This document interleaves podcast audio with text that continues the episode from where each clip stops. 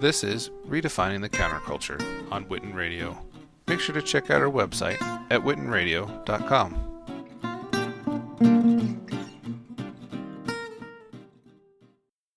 Joined by comedian Jen Kirkman this evening. She joins us to talk a little bit about some of her newest projects and uh, just she's going to make us laugh. I present to you Jen Kirkman. Jen, how are you? Hi, I'm. You know, I'm feeling really effed up. I I just watched all eight episodes of Stranger Things season three, and I'm I just feel all the emotions. I hear you. I hear you. What did it did it live up to to what you thought it would be? Oh yeah, it was. I think it was the best season so far. It was so because the kids are getting older, so there's so many more experiences that they can have. So there was so much, and I won't do any spoilers. It's just really good acting, really good plot, but it was scary, and there was darkness, and there was. I just feel weird. Also, I've been sitting by myself for eight hours. I got up at six in the morning to watch it. So oh you're the God. only person I've talked to today. no pressure. No pressure. Okay. okay. So I feel so bizarre. I feel like I've been in that world. I'm trying to like wake up at 4 p.m. my time and come to life. oh my gosh. I know. I'm, I'm a, like a, I'm a kid from the 80s, so it was making me nostalgic. And I, I also never would have, you know, binge watching was never a thing I had growing up, and and now I'm like, I can't even watch a couple at a time. I have to watch the whole thing. So every once in a while, when I really like a show, this happens, and I'll have one day out of a, you know, one day here and there, a couple times a year, where I'm just completely like out of society, and I'm yeah, it's weird. Absolutely, absolutely. Yeah, it's it's such a great series and I mean it's it's so engrossing and you know Netflix has it's a home run. I mean, they've from start to finish it's been like in a really really amazing series. Do you remember so growing up do you remember Yeah. any any shows were there any shows obviously we didn't have Netflix in the 80s uh, but were there No. any shows in particular that you just, um, you know, that you just love to watch? I mean, I had an obsession with everything from Alf to moonlighting. So I had like really good taste and like really horrible taste. I remember Moonlighting actually. oh my god, I thought it was so great and so brilliant and I just loved it and I still love it. But Alf I was super obsessed with and if you go back and watch it now, it's actually kind of cool because it's super dark and it's it's just a little bit off. Like Alf will say something, but it's not a punchline, and nobody laughs, and he'll just say these super dark things like I I lost. it's just like I lost my home planet. I have no one, and then they cut to commercial. I'm like, that's weird. I'm like, no wonder I'm a weirdo. I grew up watching that, like when I was eight. I know.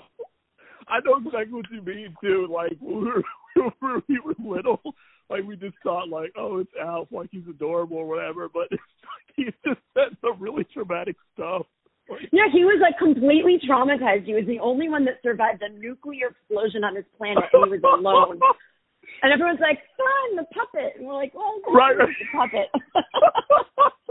He's like literally a trauma survivor. I know. La- we were that's only we think that's funny. I don't think I, if I explain that to someone now who's a little younger, they'd be like, "That's terrible," because they're much nicer than we are. I think anyone younger.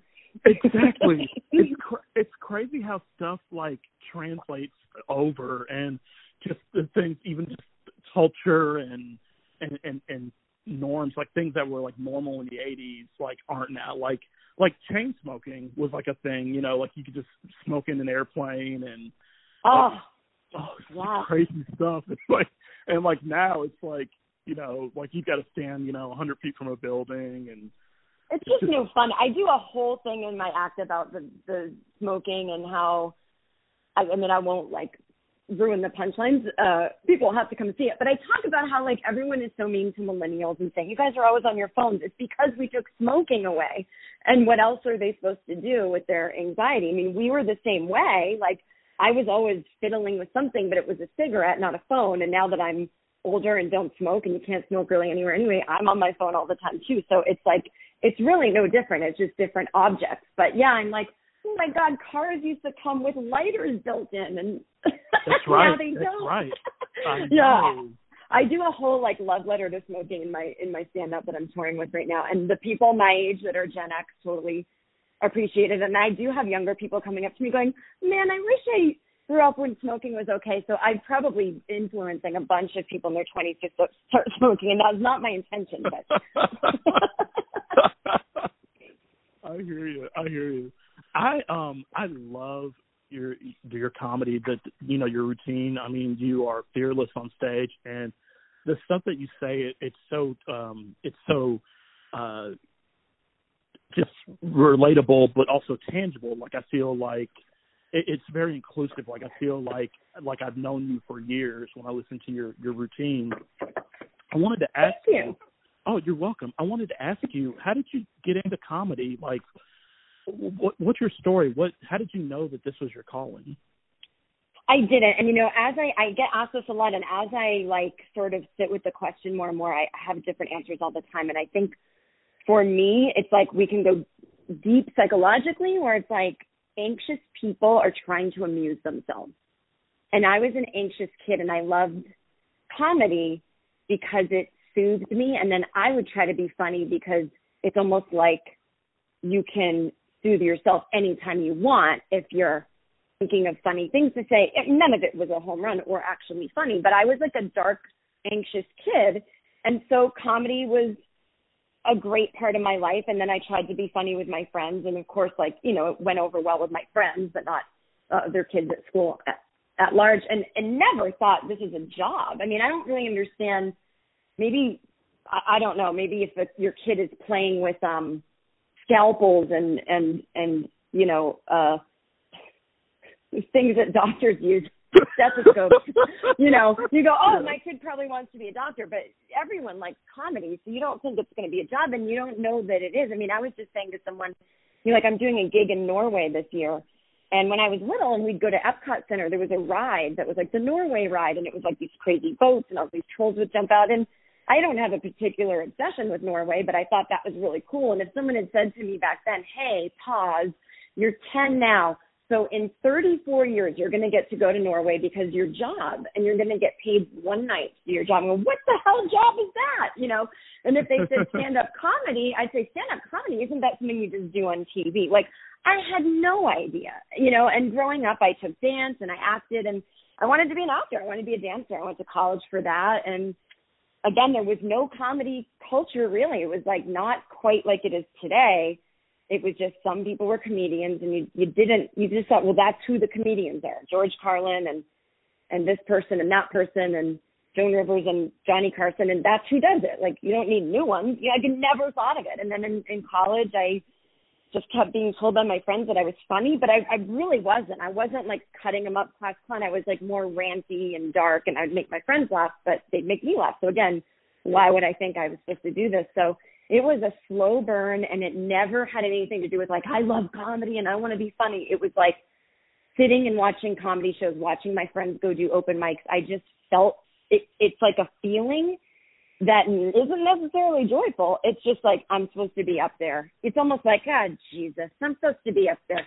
I really feel it. I don't. Oh my God, I got. I can't sit here. Like it's that feeling. It was nagging. It wasn't like wow. And then um I just started going to open mics, and then you know that's how I got started doing open mics, and then getting started in comedy to me is a totally different thing because you have to just keep doing it until you get better, and then eventually you know, building things things happen, dominoes fall. You get asked to go on the road with someone to be their opening act. You make someone laugh in Texas. You're like, hmm, maybe I'm good at this. You know, for me, it took 20 years to even get a career. You know, but now I I don't know. People probably go about things differently, but for me, it was like a real organic, slow roll. Absolutely, absolutely. I was gonna ask you because yeah, I know that comedy has has changed quite a bit, and like you said, like you grew your audience, you know, very organically. Um, do you like the way that comedy has evolved? I feel like like the actual vehicle of comedy, you know, is is much the same. Um, but you know, we were talking about you know just the '80s a minute ago and how things yeah. know, translate differently. Um, are you happy with the way that I guess comedy has, you know, transformed and kind of translated into this millennial culture today?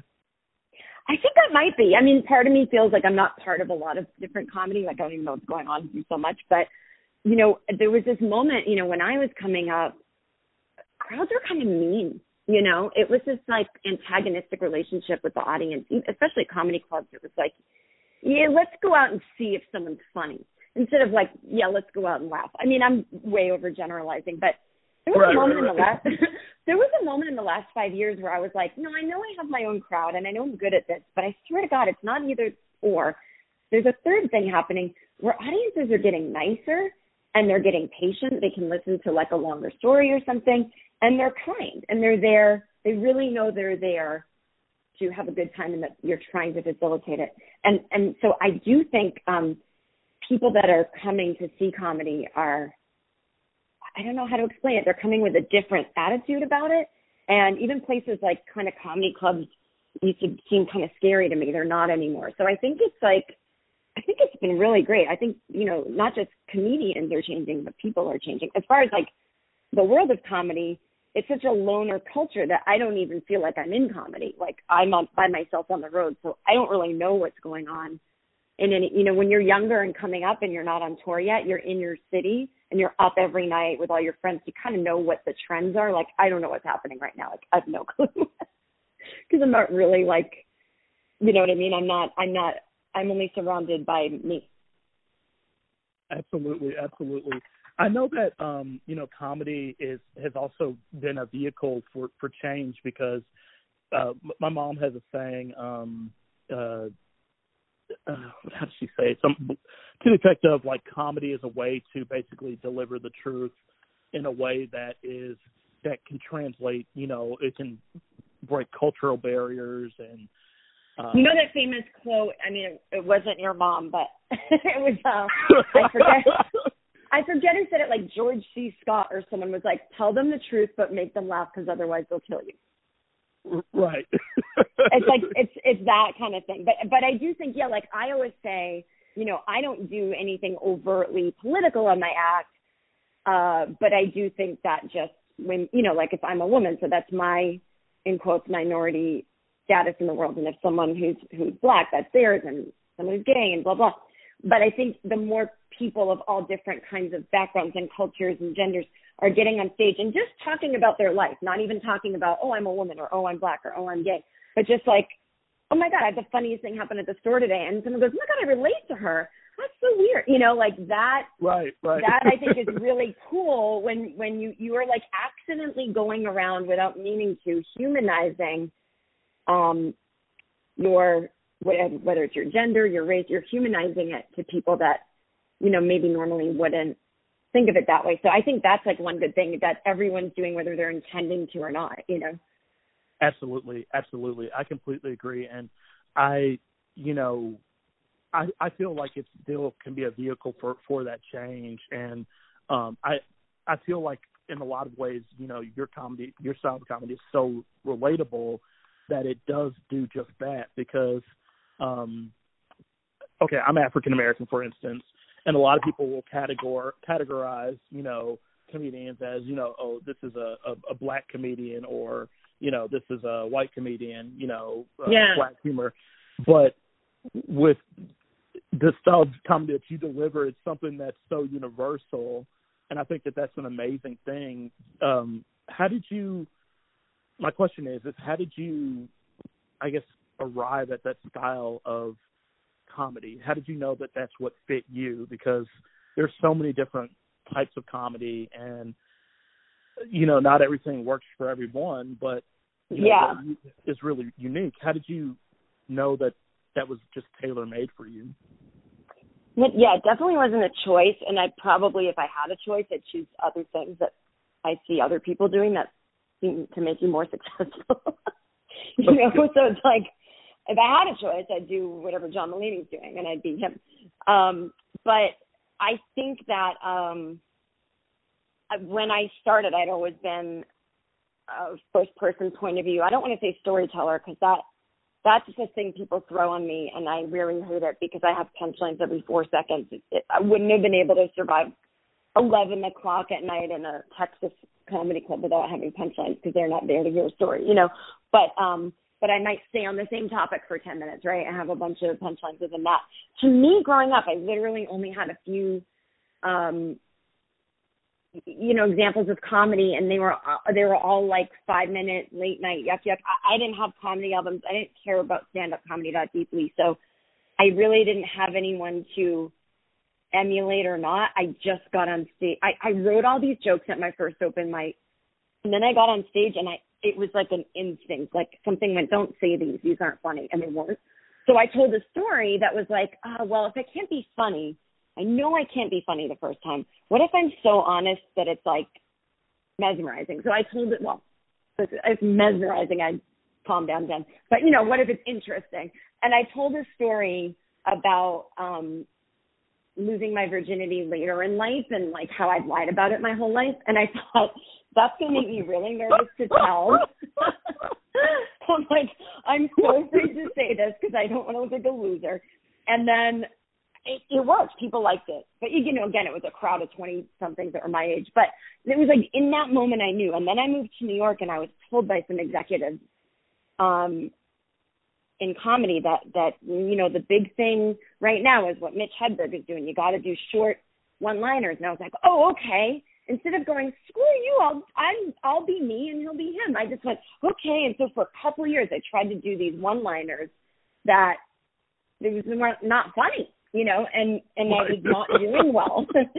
and then I would like go secretly do like a little show where I could kind of do my own thing. So it was like, you know, I did it wrong for a while, and then I knew, oh, that thing I do, that's what I'm supposed to be doing. And then I sort of like to mix.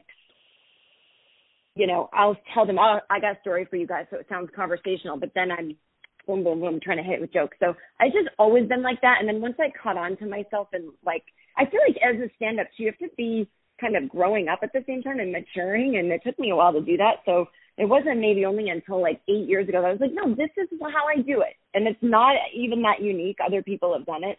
And this is how I do it. You know, and it's like you just have to the the more natural it is, the better you're gonna be at it. So like anyone it's just so weird. Like in my heart, uh like if I was better at prop comedy, I would certainly do that. I was just not good at it, or not. I haven't tried, but you know, it just sort of. It's like saying to someone, "How did you pick your personality?" It's like I don't know. It's just this is just me. Like I didn't try to think about it. Right, you know? right. So yeah, that's kind of, and you just hone it and make it, you know, just kind of hone it. Like I know I've listened to people laugh at me, and uh you know what I'm realizing too is like there's I used to think being angry was like the coolest thing on stage. now I realize it's not. It's upsetting. Uh, so in the last few years I've kind of let my true joy come out on stage, but it's okay to like you can act angry and and and they know that you're not actually angry in that moment, that you're just um expressing yourself. But yeah, I used to it took a lot of trials and tribulations to get the the right uh ingredient like recipe, I guess. Absolutely, absolutely. I was going to ask you. This is another weird question, but uh, before you perform, do you ever get, I guess, butterflies? Do you, do you get nervous? Do you do you have like a a ritual or anything that you do per se to kind of calm you down and to get you in comedy mode? I've never been nervous once, and I I it's not a cockiness. It just doesn't make me nervous. Um, there are certain things that don't feel natural to me, like doing a television taping of certain sorts where I'm like, this is not how it normally is in the clubs. I'm in this environment where I have five minutes to do this and I might feel concern or dread and but never like the traditional butterflies that I would feel like, you know, right before I did on like a long flight or something. So I if I'm in that mode though, where I'm feeling concern or dread, I don't really do anything. I just I try not to let like my negativity come through. I feel like when you're feeling really negative, it's sort of like you're surrounded by that energy shield, and people are like, "Here comes someone negative." Before they even open, before they even open their mouth, you can tell like, "Ugh, that person doesn't." I try to not let my self doubt and negativity shine through. So I will say like a little um thing to myself where I'm like, "Okay, hope everyone in the audience having a great time. I hope they I like wish them well. I think about hope everyone here has an easy drive home and that they're full of love. Like I do stuff like that. And uh but and right before I go on stage I usually just like to be alone for a second and look over my um set list because I change the order of stuff a lot. But yes, I just need to be like quiet for a second, but but not not really any big ritual. It's more like if I'm on the road, I just have to not talk to anyone all day so that I'm like bursting with the need to get out there. Um but yeah, I don't ever get traditional nervous. I just get dread like, uh, this isn't gonna go well. I'm usually right, by the way. If I think it's not gonna go well, it doesn't. I hear you. I hear you. Do you um I wanted to ask you now, do you um have I guess a a favorite place that you um usually um perform uh, you know perform at cuz you've been all over the world. You're you know, you're international in terms of your tour uh your touring stand up. Uh is there a place like New York or Chicago that or or anywhere, you know, that that you just you're you love affectionately? it keeps changing because I'll be like, oh my God, they love me in wherever, let's say Chicago. And then I'll go again and it's not the same crowd or the same circumstances or the same magic. And I'm like, ah, I could do without these people. You know what I mean? So right, it's like right. every every tour there's like a city that I'm like, now that's my city. Last year it was like Minneapolis was like the place. They were so great. Um then I, you know, or I'll be like, London's really hard. They're usually drunk. And then I'll have a week in London where they're like eating it up. So it's like all chemistry. Yeah. Depends on like the weirdest stuff. Um, but it's always the places that people least expect. It's like, you know, they might Brooklyn and Chicago, I mean, yeah, they're great, but like there's places where people are like, "Thank you for coming here," and you're like, "Hey, if you pay me, I'll go anywhere. I'm not like right. picky." And so I think a lot. Like I went to Champaign, Illinois once, and they're like, "Who comes here?" And I was like, "It just worked out. So many people showed up, and they just were into it." Now I could try to recreate that magic and go back there. It may not be the same. I don't know, but I truly have not. It's always like a little bit more off the beaten path, or not the major city in a, in a state that is always great. Um, but I've gone through phases where like I feel like no one in San Francisco laughed at me for ten years. In the last few years, they love me, so it has always changed. oh my gosh! So wow. mm-hmm. But yeah, I mean, there's places I love going just because, um, you know, I, look, I like going once if, if I see. I always look at my ticket sales. I get the numbers like behind the scenes once a week. So if, if I see a city that's like selling really well in advance, I'm like, oh, I am so I get so excited to go there. Here I know I that, yeah, I know they're excited for me to get there. I hope. I, I wanted to ask you, what do you love most about touring? Um, I know it's kind of a arbitrary question, but um, is it just the only places or or people? No, because I don't really see anything. I'm especially on my one nighters. I just see hotels and cars and trains and planes, which is people get all sad when I say that, but I'm fine with it because I'm literally only going to be on stage, which is all I ever wanted to do in my life, like is be on stages in capacity. So that's the only part I like is being on stage. Like I'm kind of like not as big a name as I used to be. I mean, I don't mean to bum anyone out, but like I don't have a tour manager, I don't have an assistant. I probably shouldn't say this. Um, I am armed, but I am alone on the road. I'm not armed, but I will kick your ass and I have things I'll spray in your eyes if you come after me, not you, but anyone listening. But I'm I'm by myself and it's a lot of work. Like I handle all the merchandise. I have to get there early in sound check. I deal with this. I deal with the sales. I did this, this, this, and then I did this, this, this. You know, it's a lot of work and it's a nightmare. And so what I would love is to be on a tour bus with someone else driving in and playing like a 10,000 seat theater and, you know, that would make me love every aspect of touring. But for right now, it's literally only the stage part, and not I'm not complaining. That's that's always going to be the best part for me. And I love staying in hotels. Like hotels are my favorite thing. Love hotels. Oh, I wow. never leave my yeah. I never leave my hotel room. Um, unless except for the show. Yeah, because I was staying like a fun. People, I don't do like the Motel Six and the whatever, but I'm not at the Ritz either. But you- a fun boutique hotel, like there is such cute places all over the country. So I lived for hotels. So hotels and stage, two places I could be forever. I agree completely, and I'm laughing because I just could I couldn't picture you, picture you at like at some seedy Motel Six or like. Oh my, I would cry. What's so funny because people will contact me and they're like, I feel so bad you're on the road. Don't you want a home cooked meal? Do you want to? You can stay with us. And I'm like, that's why I live this life because I don't want to be home. Like I want to be out, you know, in a hotel or. I can I can be home when I'm home, but for me it's like I want my sheets changed in the morning and no one talking to me. absolutely, absolutely. I understand completely. I understand. I um I wanted to ask you um you um you you know you've you have Netflix specials and you know you you talked a little bit about um um just uh a while ago about how you know sometimes you feel a little bit out of your element um when you are um you know taping for television. How do you yeah.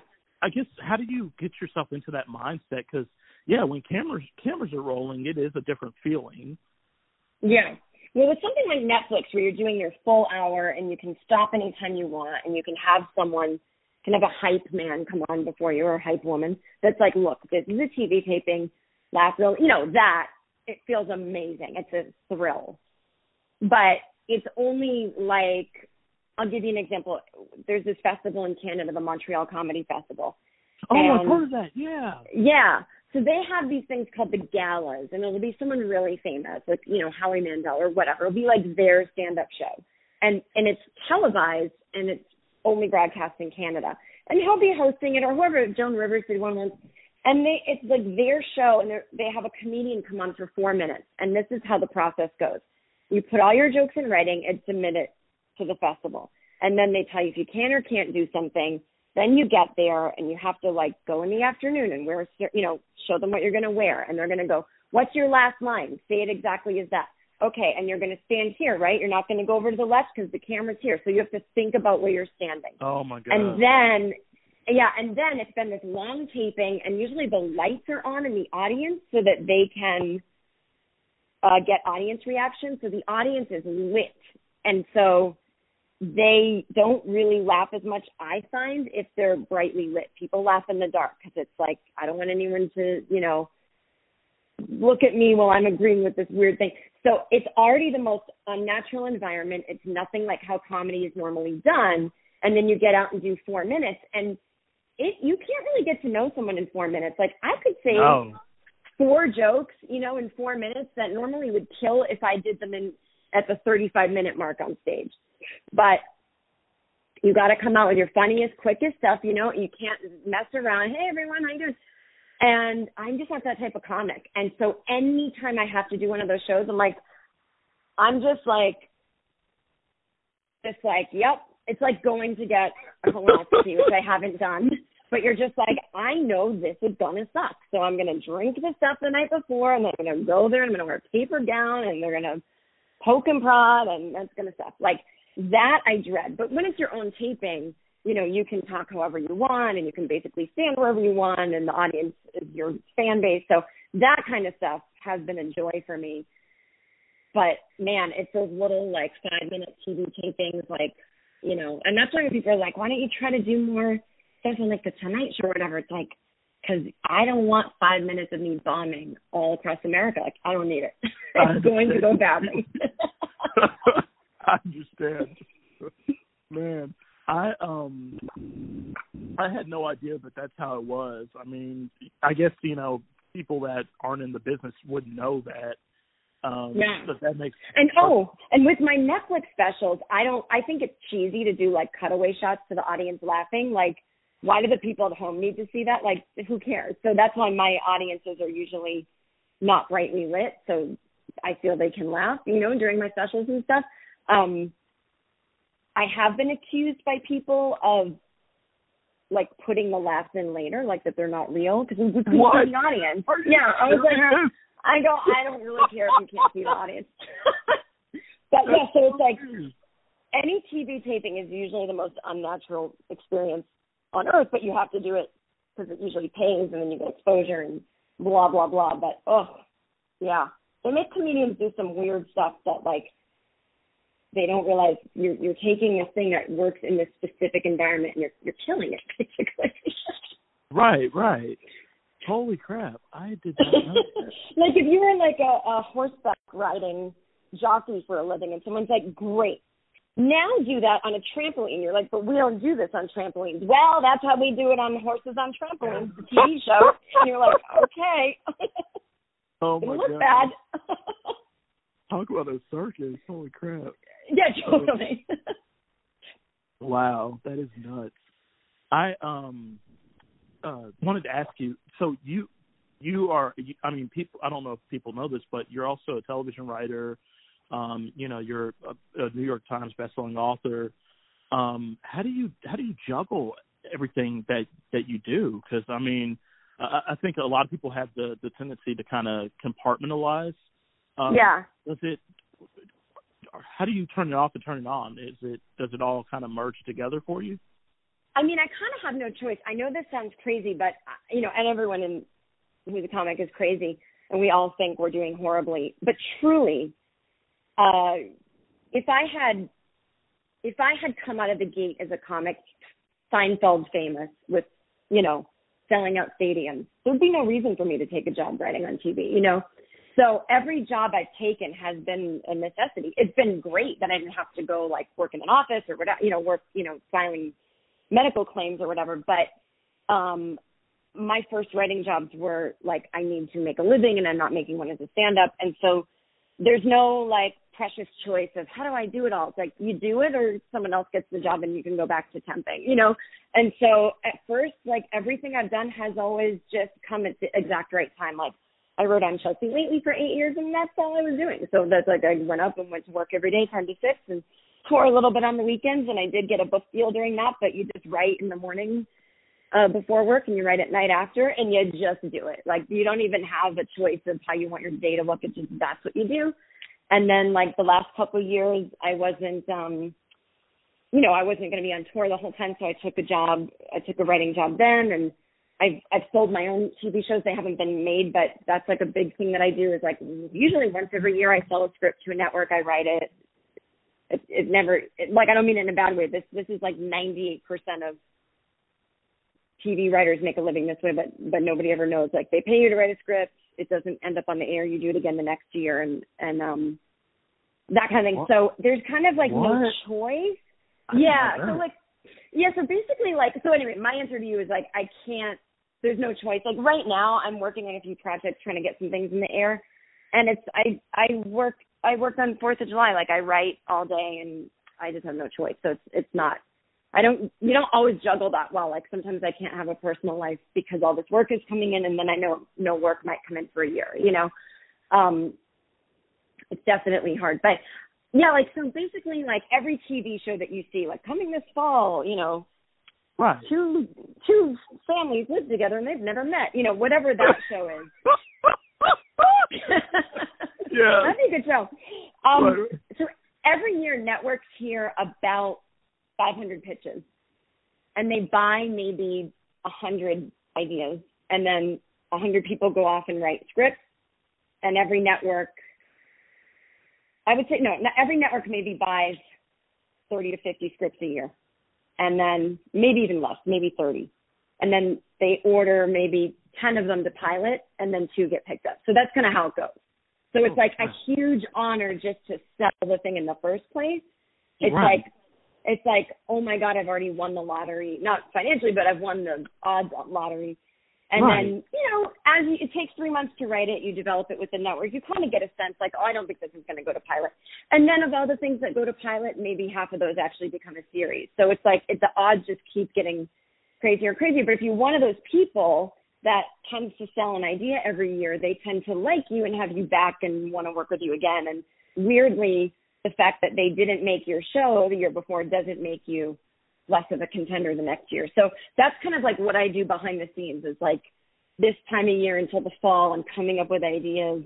Then I'll pitch in the fall, usually just center on one idea. You take it everywhere and hopefully someone pays me to write it and then keep going from there. But yeah, it's a crazy, uh, most writers in LA are people who sell things maybe 1% of the time they've ever made it on air, but holy crap. That's mm-hmm. the, the attrition rate is like crazy. I didn't know it was that that uh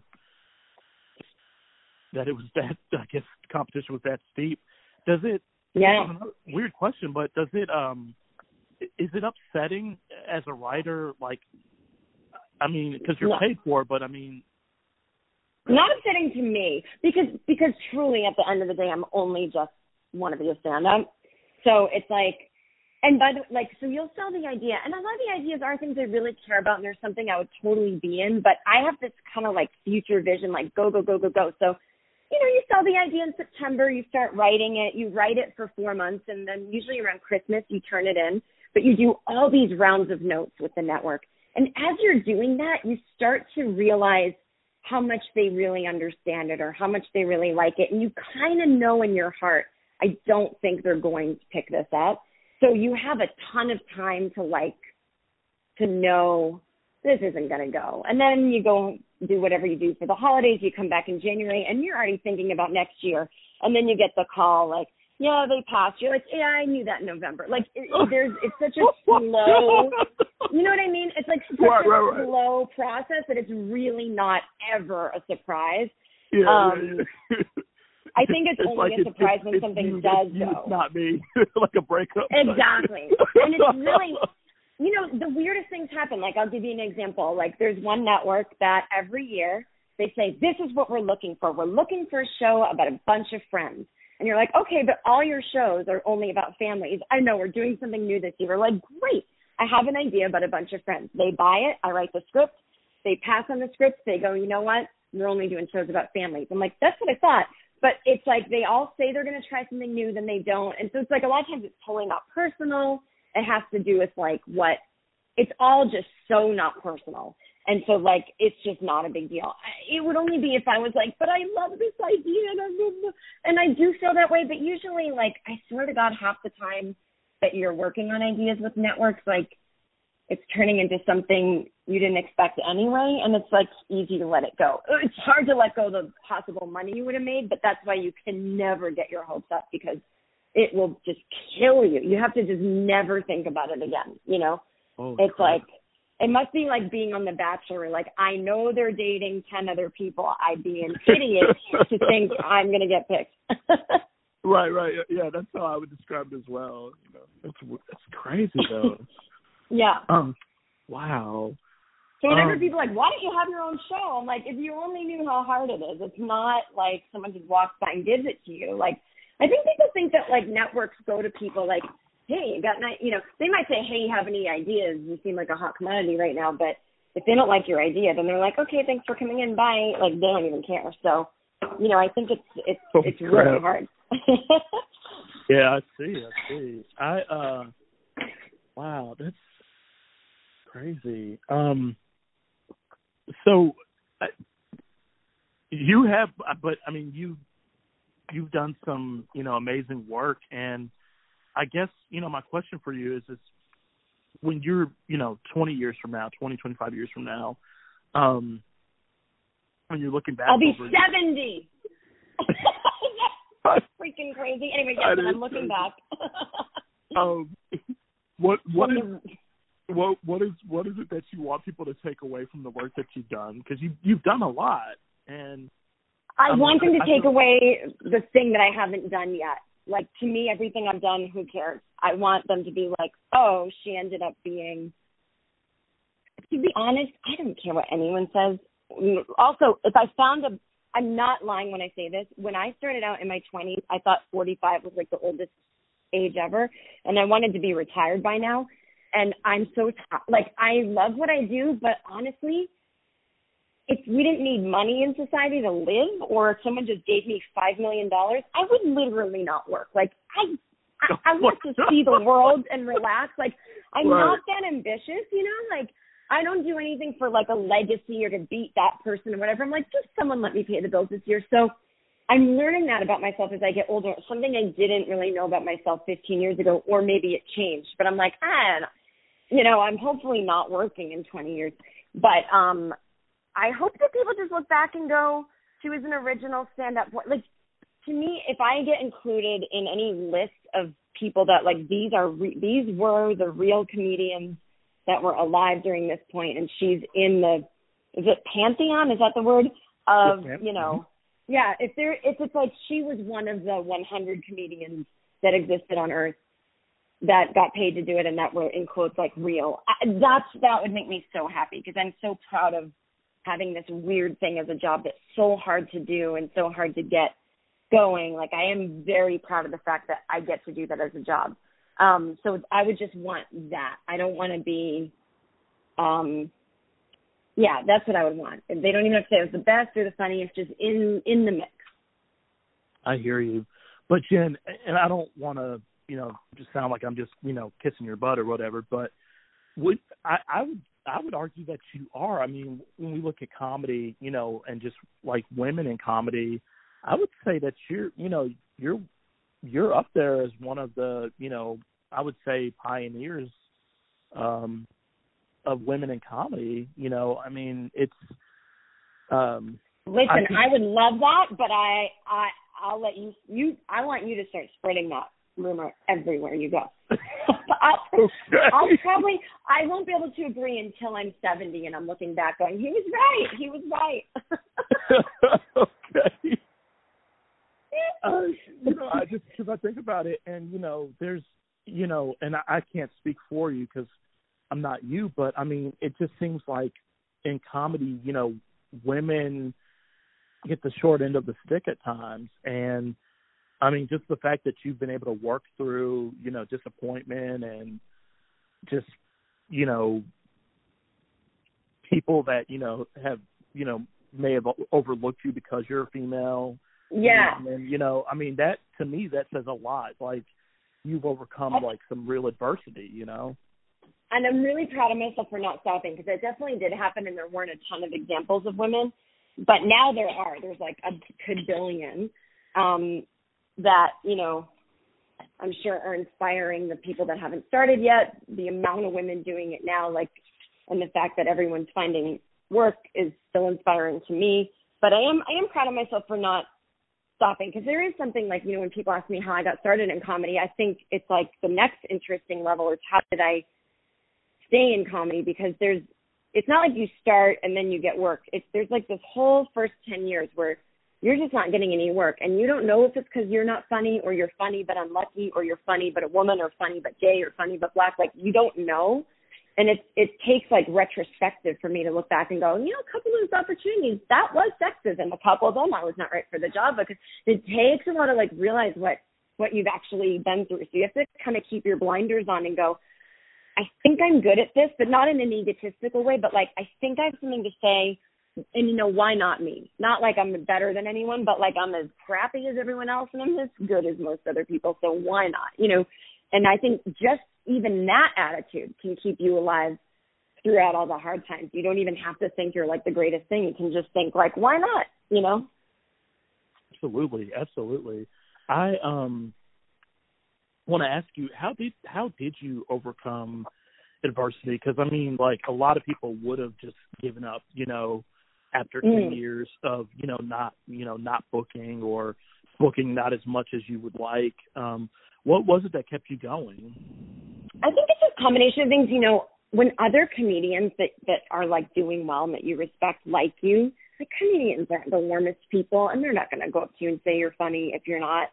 But but i had people like that like patton oswalt or paul f. Tompkins or Zach Galifianakis, people telling me you're funny, don't stop. I get you, don't stop. And it was like, okay, I just okay, you know. And it was like that was enough for a while. And then, um, I went on the road as an opening act for like another client as my manager, whatever, 15 years ago.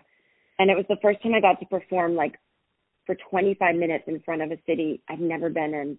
And I wasn't on TV. They had no reason to laugh at me. It wasn't like, oh, we know her and I made them laugh and I went, okay. So it's like one moment, like 25 minutes a year can keep you hanging on if you really want it, you know? And then there was one year where I just went, you know, if I never make it, and, and by make it to me, then I only meant get paid for it. I had my little day job. I was, I was filing something somewhere. And I was like, you know, if I just do this at night for fun and that's all that ever comes of it, I have to be okay with it. Like it's my joy. It's like truly my joy. So hopefully I'll find someday a job that pays better than the one I'm at. And it's like that, it's like those three attitudes. Like, would I do this if I just was going to do it for free the rest of my life? And if the answer is yes, then just keep doing it for free. And then if people along the way are signposting that you're funny, like just know it's going to happen eventually, but just don't, you just can't stop. Eventually, you just can't stop. I mean, now they're making more comics than they've ever made But it used to be true that if you just stayed in the race, eventually everyone drops. Now there's so many people in the race. It's like I don't know right, if that's right. still true. But yeah, it's like nobody would notice. But but back then for me that was definitely true. Like just stay in. And I also was a big fan of Joan Rivers' um first book. It was called Enter Talking, and it was about her slog through show business and trying to find work. And I that was like my bible. I just kept going. It happened for her for this long, and like I know I can do it. You know, I almost had a pride about like I know, and these people don't know yet, but it's coming. You know, I I had to have a little bit of that. Absolutely, absolutely. Are you um are you pleased with everything? Like just looking back, is there anything that you would have done differently? Um, are are you pleased with everything so far? on on a spiritual level, yes. Like I I have no regrets because everything was supposed to go the way it was supposed to go, and there's so much more to my life than than comedy. So anytime I'm like, oh, I wish I didn't move there, I wish I did that, it was like, yeah, but there's other things. You know, there was like important lessons I had to learn in life outside of comedy. So, but um yeah, there's definitely things I would do differently. Um I think I wouldn't have poo poo. I, I think I. I don't know. I think yeah. I mean, overall, I probably would have listened to myself more at the beginning. So that year that I let people tell me what to do, I, I would have said no. I'm gonna. I remember. Do you know Mike Birbiglia?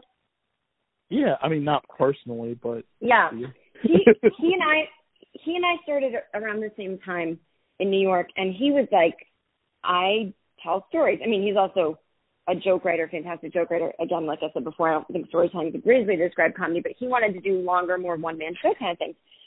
And he said to me, Do you want to get an office and like we can write together? Like we can split the money for this office and we can write jokes like it's our job. And I was like, What are you talking about? I was such a weirdo. I don't know why. I go, I have a day job. I can't. I was like, I can't do this. I can't. I was just so like, no, I'm not doing that. and not that I regret not getting that office, but he knew right away what he wanted to do, even if no one else was doing it.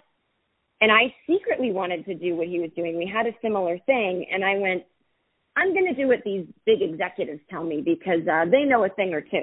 And I should have listened to my voice and to my friend who was telling me, but but we do a different thing, you know. So I think just always uh it's a hard it's hard like if anyone's listening, it's I don't mean like be stubborn and don't listen to critiques, but if someone's telling you stop doing what you're doing and do this because that's the trend, that is terrible advice always. So I, I kind of wish I'd I'd um you know kind of loved myself a little more a little a little earlier, but otherwise, you know, the fact that I didn't is probably what gave me such great material in a way. Like going through life kind of not knowing what I'm doing gave me so much good material eventually. I hear you. If I'd I been hear nailing it from the beginning in all areas of life, I don't know what I don't know if I'd have any comedy to do. Huh, that is true. Yeah. yeah. Yeah. Because if someone tells me, "Hey, you're doing it wrong. Do this," and I listen in terms of my career, you know I'm doing that in every other area of life. You know that I'm not that strong a person, that Right. smart a person, and and it's like, oh, but that's where the comedy is, It- you know. So it's tough to say, but um no, I don't think I have any re- total regrets. It's like I wish I were, you know, the most famous comedian that ever lived in the mansion, but I didn't like nothing I could have done to make that happen. It just sometimes it happens, sometimes it doesn't. I hear you. I hear you completely. Have you seen? This is a weird question, but have you seen the new Twilight Zone series? No, I'm not. I'm. I watch Stranger Things, but that's like my only sci-fi, really. Okay, okay. There's a there was a, a uh, an episode in this season's um uh premiere, and it was um I think it was Kal Penn um was the actor, but um it was about a comedian. It was called The Comedian, and um he makes a um he makes a uh a wish with this uh with, with this genie. Uh, I guess you could call him a genie, but it was the genie was like uh Method Man, and so I I just had a visual of you like making some some off color Some deal. I'm sorry. I'll have to watch it. I haven't seen it though, but Yeah, I watch pretty- one about a comedian. yeah, it's pretty neat. and it's like it's the new Twilight Zone series, and it's it's only available on that app, and so it's like it has it has like swearing in it. It's so. well, it has to if it's about a comedian, I guess.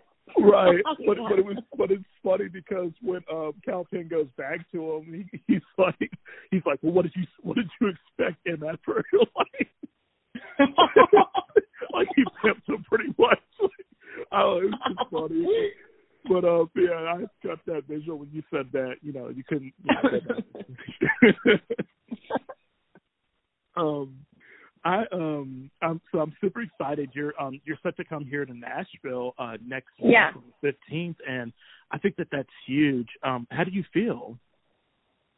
Well, I want all the tickets to be sold out before I get there. Then then I'll feel something. But yeah, I mean, I've played Nashville a lot. I really like it. Um I'll be there the 15th at Basement East. I was there at that same location a couple years ago. It was fantastic. So I'm really excited, and you know, I have all new stuff that they haven't seen. They haven't seen on Netflix, and they haven't seen it last time that they came. So, and I'm getting a lot of new people. So I think there'll be a lot of people there that maybe even weren't there last time. So I'm I'm as always excited. Um, and that's yeah, my first stop on my little southern, just little southern three night run. But yeah, it's gonna be great. Absolutely, absolutely. I yeah, I'm excited. I I didn't catch you um the last you know when you were here a couple of years back because um I don't know what I was doing, but um but yeah, I'm super excited to to catch your show, and I think that you know, like I said, the work that you you're doing is is really amazing. Um, another weird question, but what is the the biggest takeaway that you want people to get from your shows? Because uh, again, like your your comedy, you don't um, like you include the audience, but you don't pick on them. If that makes sense. So yes, that's I've a great way to put it. Yeah, Yeah. so I think that that's so cool. That's so unique. Um, and and I think that in a way, and this sounds weird, but it's it's kind of like um, I, I feel uplifted after I, I listen to you. Because there's you know like you're That's you're relatable. Oh, That's what I want, and, and you know that's relatively new for me in the last like five years or so. I realized, well, what you know, I what do I do this for? And it's not so much like literally like the ha-has. I mean, I, people don't laugh, I get worried they're not liking it. But when I, you know, when I go home at night and I'm like feeling good or bad about a show, I feel good when people tell me after. I really related, or I needed to hear that, or I didn't want to come out tonight, but you know, you made me feel. I just, you know, I, I'm, I'm of a generation. I love talking about being Generation X. I think we're a generation that was like, oh, by the way, don't mistake it. Everything's horrible, but here's the deal. Like, we're still going to have a nice time tonight, and we're still going to leave with a new perspective about whatever. And I don't even talk about, like, I don't talk about Donald Trump in my act. It's not like it's off limits, but I just don't have anything funny to say. If he comes up in an organic way, like, oh, you know, if it, if it's like about, oh, my dad likes to watch him on TV. Like it, it Right. would be a story about my family, but it's not about a politics issue. And so um I think it's a nice escape from that. And I also think it's just I do it so that when I hear people laughing, I know that they're saying I relate with their laughter. And I never want to feel like I'm the only one who's thinking something. I never want to feel like I'm the only one on earth who's feeling something. So in that one hour, I want everyone to go, I never knew it was okay to feel this way, whatever we're talking about. Um, and so, you know, I love that feeling of feeling uplifted. I want it to just be like, I want them to feel the joy I have for doing what I do, and I want them to feel how appreciative I am that I came and that this live stuff is the point of everything. You know, like every Netflix special is a big commercial so that people will come see me live. And and so like it's it's such a precious little hour that I have with everyone. And yeah, the only takeaway I want is for them to go, I would come back and I feel so understood and I feel so ha- I just want people to feel happy after. It's like anything I can do. I don't even care if they don't ever say she's funny. As long as they feel happy after, then I'm then I'm like fulfilled my mission. I love it. I love it. Yeah, Ooh. that is that's true. Yeah, because um, to me, it's like I feel like comedy can really heal, and I think that um, you know, as a culture, you know, we as a society rather, we um, we've gotten to the the um, to the point of where we're so comfortable just making fun of people, and so that becomes like, I guess, the you know comedy you know what people perceive as comedy. Like oh i'm just you know going to bash this person or you know and, and not to say that you know sometimes you know good sport you know good humor whatever is is Yeah. just that but i mean it's it's refreshing not to to lead in with it all the time and and i think that you do a good job of balancing that which is which is great you know And I'm very strict. If people yell out at my shows, even if they're yelling out "I love you" and they're drunk, they're kicked out. Oh, right, right. you know, this is. I don't believe in three strikes and you're out. I believe in one strike, and you know, you wouldn't be at like a Broadway show and yell out and be like, "Okay, two more times, you can interrupt this show," and then you're kicked out. I'm like, no, you know what? I have to respect what I do, or no one else will. You know. right so right, right. I I want people to have fun, but they have to shut up. Absolutely. Yeah, I I agree. I agree.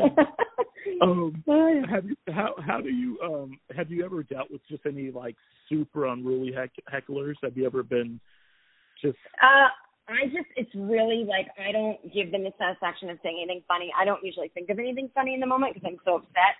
I truly, um, I will just go, I'm going to get off stage for a minute and I let them handle it. Like I've done that at places. Or I'm just like, I'm going to stop the show until someone kicks them out and I just sit there and I make it really uncomfortable. Like it's just to me like, like I'm a security guard at a mall or something. It's like, I, I don't have a little routine I do for them. I don't want to like I don't have any ego about like I got to take them down. I'm more just like I don't want them to be here because I flew in and drove and didn't sleep and you know took a risk on making money tonight. Like you know this is my job and like sometimes you don't get paid as much as you think if people don't show up and the people that did like it ruins comedy for them and that's what they think comedy is. So I'm trying to set examples. So I don't there's no pomp and circumstance. I will just stand there and go, okay, so I'm not joking. And I would tell the security before the show, I'm not joking if I say, please, um, let's get this person out. And I'll just stand there. I don't care if it's awkward. Like, then no one will ever try to do it again. But if you banter with them and make jokes and like tear them down, then people think it's a sport and that you like it or go, the heckler really helped you. And I'm like, I don't play that. right right yeah it's it's a warped uh warped way of thinking that people have like i i don't i guess i don't get it but um Yeah. but yeah you're right i mean it's they treat it like a sport like Yeah, and it's, I mean, for some comics they might like it. I hate it because I mean, I don't ever want to be up there like not in control, and and even if you're kind of winning against the heckler, like every second you're really not in control. I just don't like that. It's like, ugh, I don't need anyone to see me have this hard a time, so I just don't even engage. I hear you. I hear you. Yeah, um, yeah, I yeah. feel horrible, but I have an appointment at five thirty, and Oh. I have to ru- I have to go drive like a half an hour. Absolutely. I didn't I didn't realize our, we'd be chatting so long, which I've enjoyed. But I I have to I have to run to my next thing. Absolutely. Thank you so much, Jen. I really appreciate it. And uh, Oh, looking, yeah. forward, looking forward to your show on the 15th of August in Nashville at Basement East. Yes, I, I tell everyone just get your butts out. Um, there is no next time if you don't come this time. Right. awesome. Thank you Always so so good to talk to you. It was such a great Likewise. interview. I really appreciate it. Thank you. Likewise. Likewise. Thank you, Jen. All right, we'll see you in Nashville. Don't skip Yes, my show. I won't. Bye, no